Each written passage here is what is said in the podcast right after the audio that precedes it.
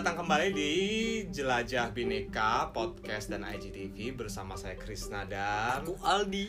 dan hari ini kita mau bahas tentang pertemanan bersama tamu yang cantik jelita Kak Olga Lydia. Selamat datang Kak Olga. Hai, Terima kasih, Krisna Kak, kak, kak. Tadi aku manggilnya Mbak lagi. Ya, Kak aja kali ya biar agak Biar akrab layak. gitu. Oke deh.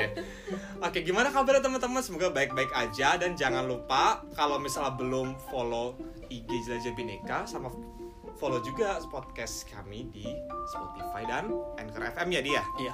Oke, mungkin langsung aja nih uh, ke pertanyaan pertama aja kita mau bahas pertemanan hari ini Olga. iya. Berteman tuh apa sih ya menurut Olga? Eh, itu bagian dari eh, hidup ya, maksudnya kita eh, sekolah, kemudian kerja, kita pasti menjalin pertemanan juga gitu dan bagaimanapun juga itu sesuatu yang nggak bisa lepas dari eh, apa ya kehidupan yang sehat kayaknya. kehidupan yang sehat tuh pasti butuh teman, butuh eh, teman untuk main, teman kerja, terus ada juga teman untuk tukar pikiran gitu atau kadang-kadang ada teman juga untuk uh, bercanda-bercandaan aja gitu uh, pasti ada gitu. Dibedakan ya. Antara teman yang bisa jadi tempat curhat kita, Eh, teman yang iya memang. Kalau aku tuh kenapa ya? Kenapa memang memang dari dulu tuh begitu gitu. Apalagi sekarang setelah uh, lingkungan aku begitu beraneka ragam Iya. gitu ya akhirnya jadi punya teman-teman oh ini teman untuk jalan untuk main ini teman untuk uh, shopping. Kalau sama dia shopping bahaya kok. Bisa banget. Ada ya segala barang. temannya. iya segala barang tuh dia tahu diskon diskon di mana Oh, yang lagi oke. oke. Terus udah gitu barang-barang apa gitu ya. Kadang-kadang kita ngeliat baju, begitu banyak nggak nggak yang mana dia tuh bisa gini ini kayaknya lo banget nih dan bener Hmm, nah itu ada teman-teman seperti iya, itu. Berarti nggak Iya, ada iya, kayak iya. teman yang kayak oh dia bisa segalanya lah gitu buat aku gitu. ada juga sih tapi kan setiap orang punya interest yang beda-beda nah Hmm. kebetulan mungkin problem di aku interest aku luas banget gitu ya kayak misalnya teman aku yang aku eh, deket sering curhat mengenai masalah-masalah yang mungkin cukup pribadi eh, tapi dia bukan aktivis gitu kan misalnya gitu sedangkan aku juga butuh eh, teman untuk ngobrol seputar eh, kegiatan aktivis soalnya begitu jadi eh, ada lagi teman yang lain itu gitu jadi banyak lah Kalau teman yang dari masa kecil terus jadi teman teman baik sampai sekarang ada nggak sih Mbak? Kalau temen dari masa kecil, eh, saya masih punya grup SD yang di dalamnya ada temen dari TK. Oh. TK SD. Iya. Sampai sekarang? TK. Ya, memang mungkin nggak intens temenan deket, tapi masih kontek-kontekan gitu. Jadi masih satu grup gitu. Jadi dari TK tandanya seumur hidup kurang lima tahun. Tahun itu iya, juga seumur ya, hidup. lama Waduh. juga gitu. Jadi kalau yang paling lama mungkin itu sampai eh, saya masih kontak-kontakan temen SMP nggak terlalu banyak. Iya. Eh, SMA ada eh, sahabat saya tapi karena dia tinggalnya udah di Hong Kong jadi kadang-kadang aja kontak-kontakan. Kalau kuliah sahabat saya malah sekarang jadi partner kerja kakak saya. Oh. Heeh, jadi rata-rata eh, cukup awet lah teman-teman saya itu. Terus nih, kalau Kak tuh kayak punya kriteria nggak sih untuk aku mau temenan sama orang yang ini, aku nggak mau temenan sama orang yang ini gitu. Ada nggak sih kayak gitu? Eh, nggak terlalu ya Tergantung dari kecocokan aja gitu ada orang yang eh, cocok ada yang enggak gitu jadi memang nggak bisa dipaksain juga gitu ada yang makanya kalau saya punya teman kayak misalnya kalau ke Medan saya punya satu teman itu ada teman untuk makan. Jadi gak kontak ya kalau udah sampai Medan. wah iya kalau udah mau berangkat aku udah langsung bilang gitu tempat makan di mana gitu dan kita bisa jalan-jalan tempat makan. Jadi eh, nggak ada kriteria-kriteria tertentu gitu. Kadang-kadang memang klop aja gitu. Jadi kalau misal dengan pernyataan, oh kita harus berteman dengan semua orang, itu gimana? Ya bukan literal ditelan bulat-bulat ya. Maksudnya kan memang ada orang yang cocok atau enggak. Tapi kan bukan berarti kalau nggak cocok kita musuhin juga kan enggak Hmm. ya, ya memang maksudnya ya ada temen deket banget ada temen aja ada kenalan gitu ya mungkin kalau misalnya nggak begitu cocok ya jadi kenalan gitu kan ya nggak masalah juga kan gitu Terus nih bisa gak sih kalau gue ngeliat kayak orang ini kayak nggak cocok jadi teman nih?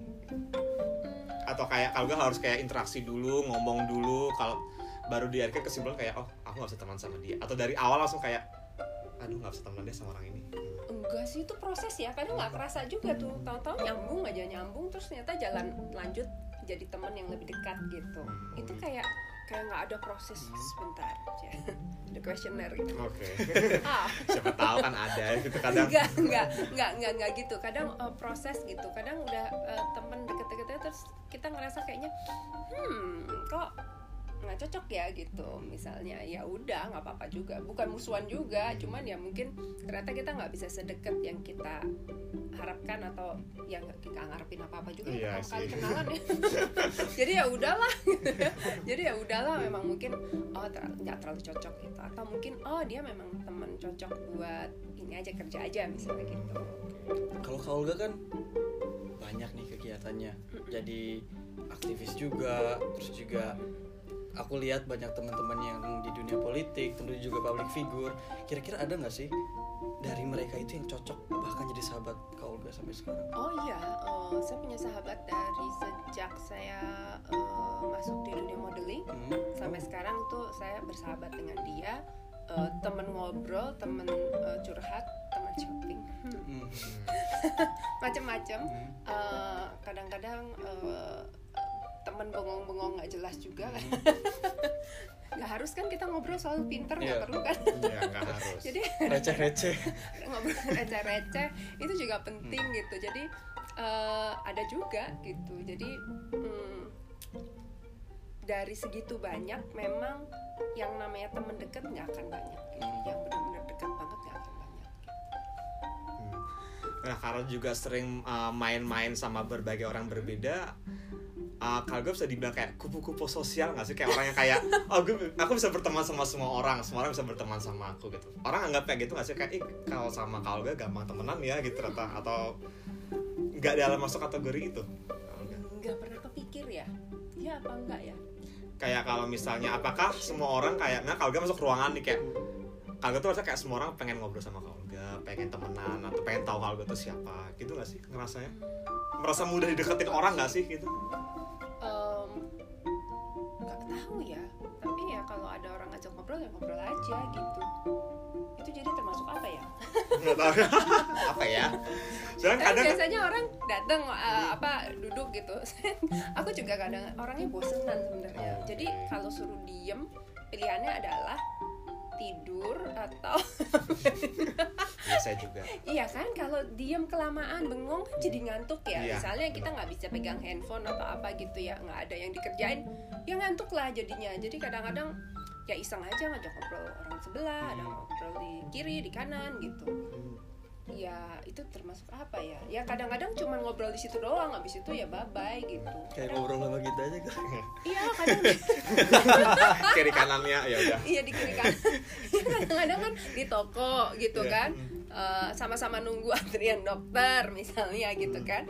Kan kadang-kadang bengong gitu ya, terus jadinya ngomong gitu. Atau ada satu problem eh, suatu saat kita sudah di dalam sebuah bis untuk menuju pesawat kita kan.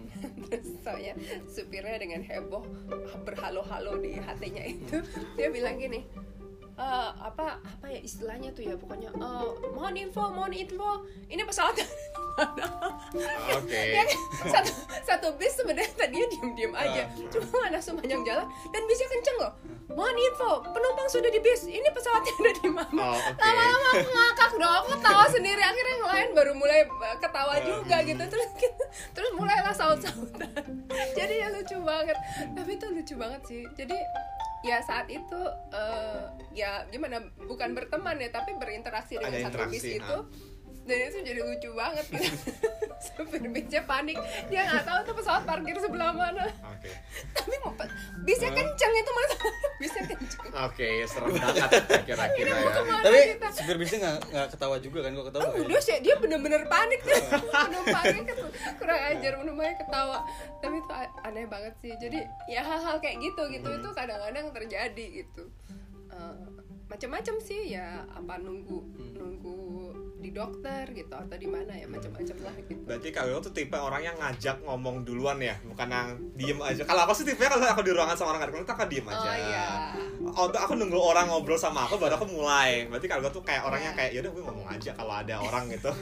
kadang-kadang tergantung sikon kadang-kadang nggak tahan juga kalau diem terus kan bengong gitu ya terus kalau ada apa gitu tapi nggak selalu ya nggak selalu terus kayak ngobrol gitu enggak tapi kalau tergantung sikon ada yang menyatukan kita seperti kita di dalam bis itu eh, Oke. ya kemudian aku ngomong gitu Hmm. tapi jujur loh aku kalau ketemu public figure lagi di mall kayak mau minta foto malu sendiri. Kadang mau minta foto dianya lagi makan. Kan jadi aku juga kayak kayak ketemu orang gitu. Ini ini aku ngefans sih ngefans sih. Pas mau ketemu enggak ah malu lagi kumpul. Apalagi kalau ketemu kau misalnya ngajak ngobrol kan kayak apa sih gitu? Baru ngajak ngobrol pabrik figur tiba-tiba eh mbak gitu mau minta foto. Tuh yang ditolak. Ya kayaknya enggak deh. Rata-rata kayaknya Nggak public semua ya? di Indonesia nggak gitu. Asal jangan lagi makan lah. Selek Ya kali. Aldi.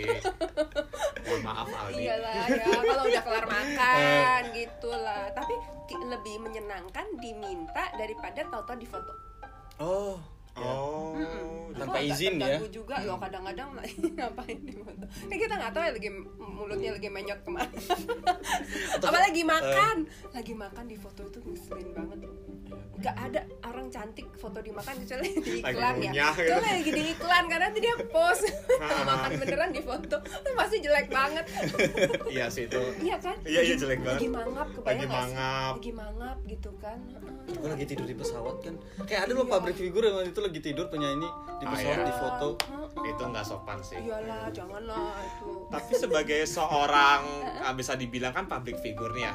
Kan kadang kalau kebiasaan orang Indonesia tuh kadang suka nanyain pertanyaan-pertanyaan yang pribadi kayak misalnya dia di mana, umurnya di mana. Sering nggak sih kayak gitu? Ada orang nanya-nanya tiba random aja gitu tiba-tiba lagi duduk di bis misalnya di bis kayak ya ada yang lucu ada yang lucu. Waktu itu ada ibu nanya "Eh, eh, Olga kamu Indo ya? Oh enggak gitu. Enggak tante gitu kan. Oh masa sih? Kamu bukannya Indo? Bukan. Pertanyaan ketiga lama-lama jadi lucu kan. "Eh, masa benar-benar nggak ada sedikit-sedikitnya Indo? Hmm. Aduh tante maaf banget. Aku nggak ada. Aduh sorry ya. Aku bukan Indo. Gimana dong tante? Terus dia jadi nggak enak. Aku sih gimana? Dia ngarep banget aku Indo. nah itu kan gimana ya? Bukan Iya. aku yang menentukan. Iya kan ya dari sononya emang iya gitu ya. kadang-kadang gitu. Tapi akhirnya dia jadi sungkan gara-gara aku. Aduh ya ampun tante. Maaf banget. Aduh aku jadi nggak enak hati tapi aku bukan Indo. Gimana dong tante Jadi serba salah kesalahan. Dia jadi sungkan terus anaknya ketawa. Iya lagi mama lagi nanyanya kayak gitu. Mama. Suka jadi ketawa juga. Tapi itu lucu sih. Jadi kadang-kadang ya ya tergantung isengnya aku aja sih. Kadang-kadang Isengin aja. iseng Iya tapi aku biasanya sih easy going lah bodo amat lah Hmm, Berarti kalau Mbak Olga kalau misalnya kayak lagi ketemu sama orang nih untuk udah berkenalan sama berteman nih kayak ya nggak ada kayak aku kes tersinggung kalau ditanya pertanyaan kayak gini gitu di Lihat awal gitu. sih ya kali. ah ya udah mau gimana lagi ya kadang-kadang kita di Indonesia tuh kadang suka muncul pertanyaan-pertanyaan karena aku melihat memang eh, mungkin standar eh, urusan pribadi dan urusan eh, nggak pribadi itu buat orang suka berbeda-beda gitu.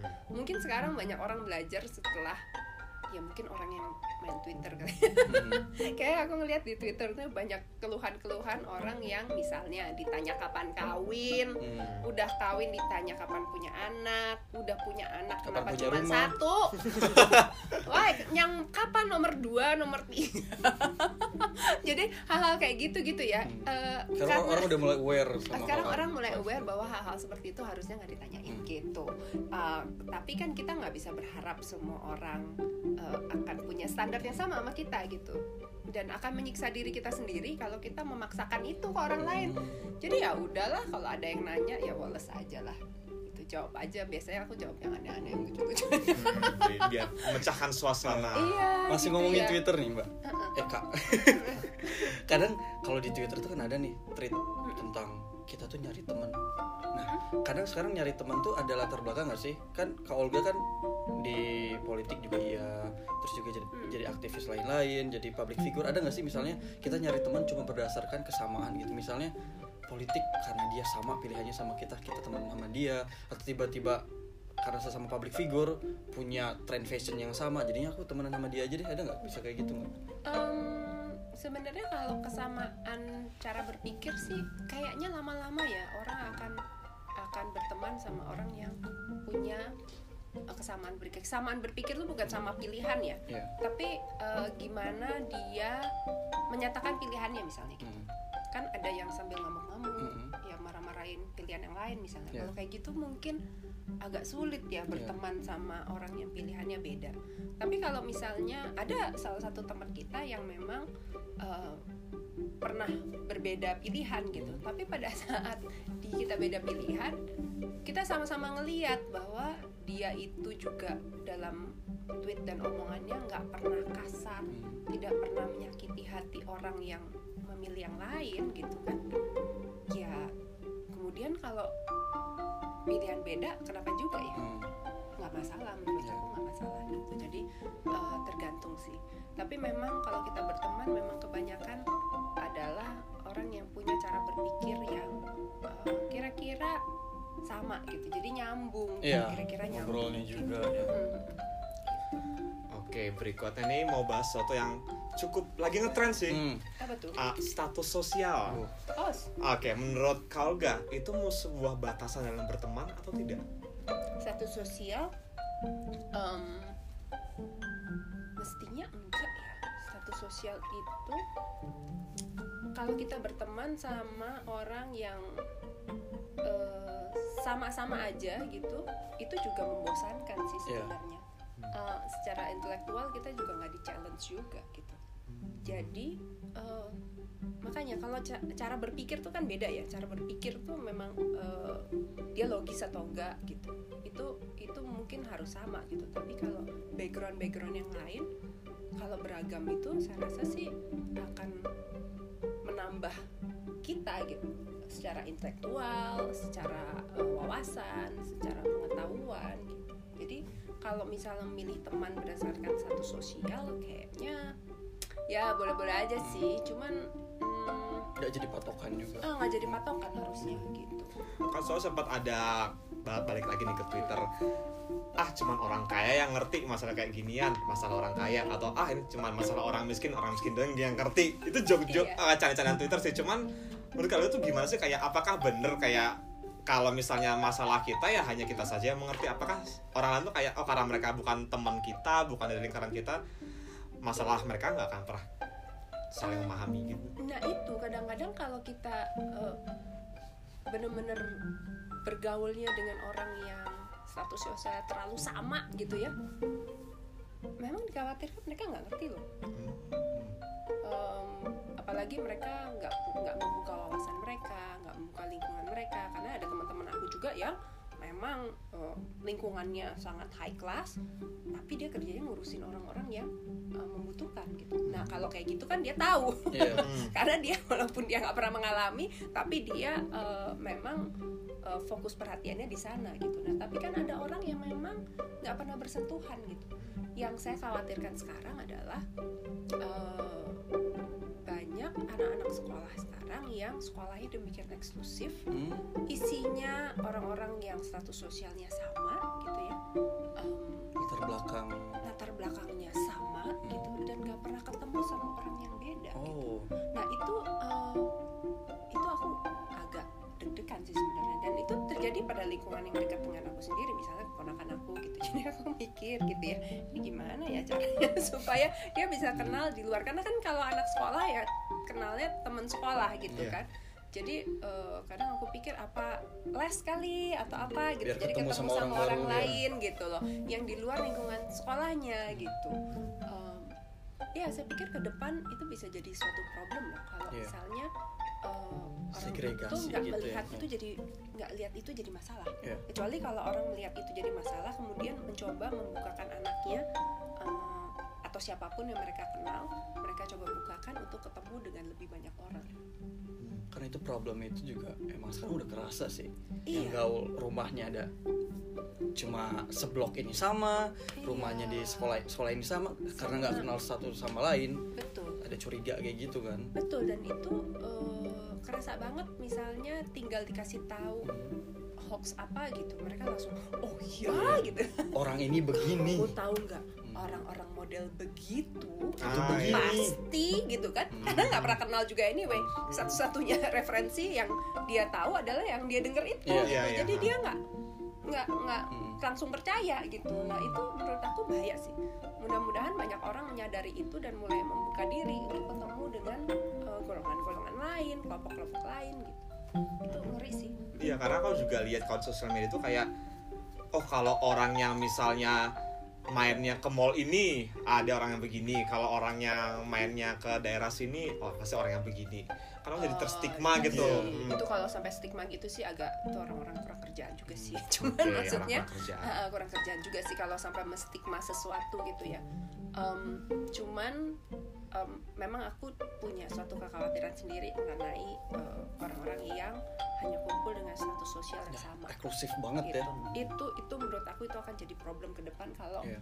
em, mereka tidak merasa itu problem Hmm. karena udah nyaman kan teman-teman saya harus begini semua gitu nah kemudian keluarlah kata-kata nanti yang nggak pas padahal dia mungkin nggak maksud jahat Hmm, karena mungkin dia nggak mungkin maksud jahat Iya. loh karena dia nggak tahu aja gitu dan buat kita kita yang bergaul dengan begitu banyak orang kita bakal bilang gila itu jahat banget ngomong begitu. Tapi mereka nggak tahu aja. Hmm. karena emang nggak pernah ketemu. Tapi apakah ketika misalnya Kak Olga dalam nih skenario adalah ketemu teman-temannya kebetulan mereka emang sama status sosialnya gitu. Pernah bilang kayak gitu gak sih ke mereka? Ada pembahasan ini gak sih? Nah pembahasan kayak gitu. Em, biasanya karena banyakan teman-teman aku udah punya anak aku sempat em, ya try to coin the idea gitu bahwa em, anak-anakku itu gimana ya sekolahnya di mana gitu. Terus kemudian em, aku punya kekhawatiran ini deh kalau menurut kalian gimana gitu. Kadang-kadang aku coba eh, untuk ngomongin hal ini juga gitu. Nah ada beberapa yang memang misalnya anak-anaknya diikutin kegiatan sosial di gereja misalnya gitu. Uh, atau uh, kegiatan sosial di mana gitu cuman nggak semuanya seperti itu gitu ada yang mencoba misalnya iya aku kalau misalnya uh, ulang tahun anaknya dia bawa ke panti asuhan atau Hmm. ke mana gitu nah itu lumayan sih kalau kayak gitu-gitu lumayan jadi uh, mereka bisa berinteraksi dengan anak-anak lain gitu Oke. Akan ngomongin anak nih, karena kemarin barusan lewat Hari Ibu. Ah, kalau kan jadi panutan untuk anaknya. Bagaimana cara jadi panutan yang baik untuk menetapkan kalau anak saya bertemannya harus seperti ini yang baik atau kayak ya udah terserah dia mau teman sama siapa. Um, gitu. kalau aku sih ngelihat ini sebenarnya pertama mungkin dari ayah aku sendiri gitu ya dan mungkin zaman aku tumbuh gitu ya sekolah itu isinya campur-campur aneka rupa ada gitu Uh, dan ayah aku juga adalah orang yang uh, memberi contoh bahwa dia berteman dengan siapa aja sahabatnya dia banget itu juga bukan dari orang yang uh, apa memiliki kesam banyak kesamaan sebetulnya tapi itu adalah sahabat sahabat dia banget gitu. Nah hmm, aku berharap sih eh, kalau aku punya anak nanti dia bisa melihat itu dari aku gitu. Karena aku rasa dia melihat teman-teman ibunya yang beraneka rupa. Hmm, Oke deh, siap. yang macam-macam. Dari segi usia dari segi segala macam profesi dan segala macam gitu. Oke, lanjut Aldi. Terakhir nih kalau kamu nggak lempar bola gimana sih? aku menunggu kamu nih liatin kamu Tegang Aldi. tata tung. Enggak, aku biasa aja Ya, kayak dinamis gitu aja. karena kita main kode mata Iya. Lah kan Aldi kayak tegang Oh, dari gitu tadi ya? kayak biar ngomong Aldi ini. nah, kalau nggak terakhir nih pesan buat anak-anak Indonesia gitu biar ayolah bergaul sama temanmu bukan cuma berdasarkan status ekonomi atau misalnya karena kita tuh satu suku satu etnis gitu. Apa sih gimana. Em, aduh kita tuh bahagia banget bisa tinggal di Indonesia ya. Di Indonesia Beragam itu banget. beragam banget Eh, dari makanannya dari pakaiannya gitu ya. Terus kemudian em, sayang banget gitu kalau kita meninggalkan itu semua karena kita mau main sama orang-orang yang setipe sejenis gitu. How boring itu ya bosan kali ah Hmm. gitu ya. Maksudnya eh, justru kita beruntung banget. Kita mau ketemu orang yang beda agama aja gampang. Iya. deket gitu Selewatan kan kayaknya bisa Ah, ah. terus sekarang ada sosial media ada apa. Kita bisa berinteraksi dengan mereka. Terus kemudian sangat apa ya sangat menyedihkan kalau dunia demikian berwarna Hmm. dan kita memutuskan untuk main sama orang yang satu warna aja Oh, iya. ya nggak sih sangat menyedihkan kalau Tuhan udah nyiptain kita tuh warna-warni banget gitu ya dari agamanya Hmm. dari sukunya dari usia juga aku tuh temenan dari sama oma-oma Hmm. sampai anak kecil loh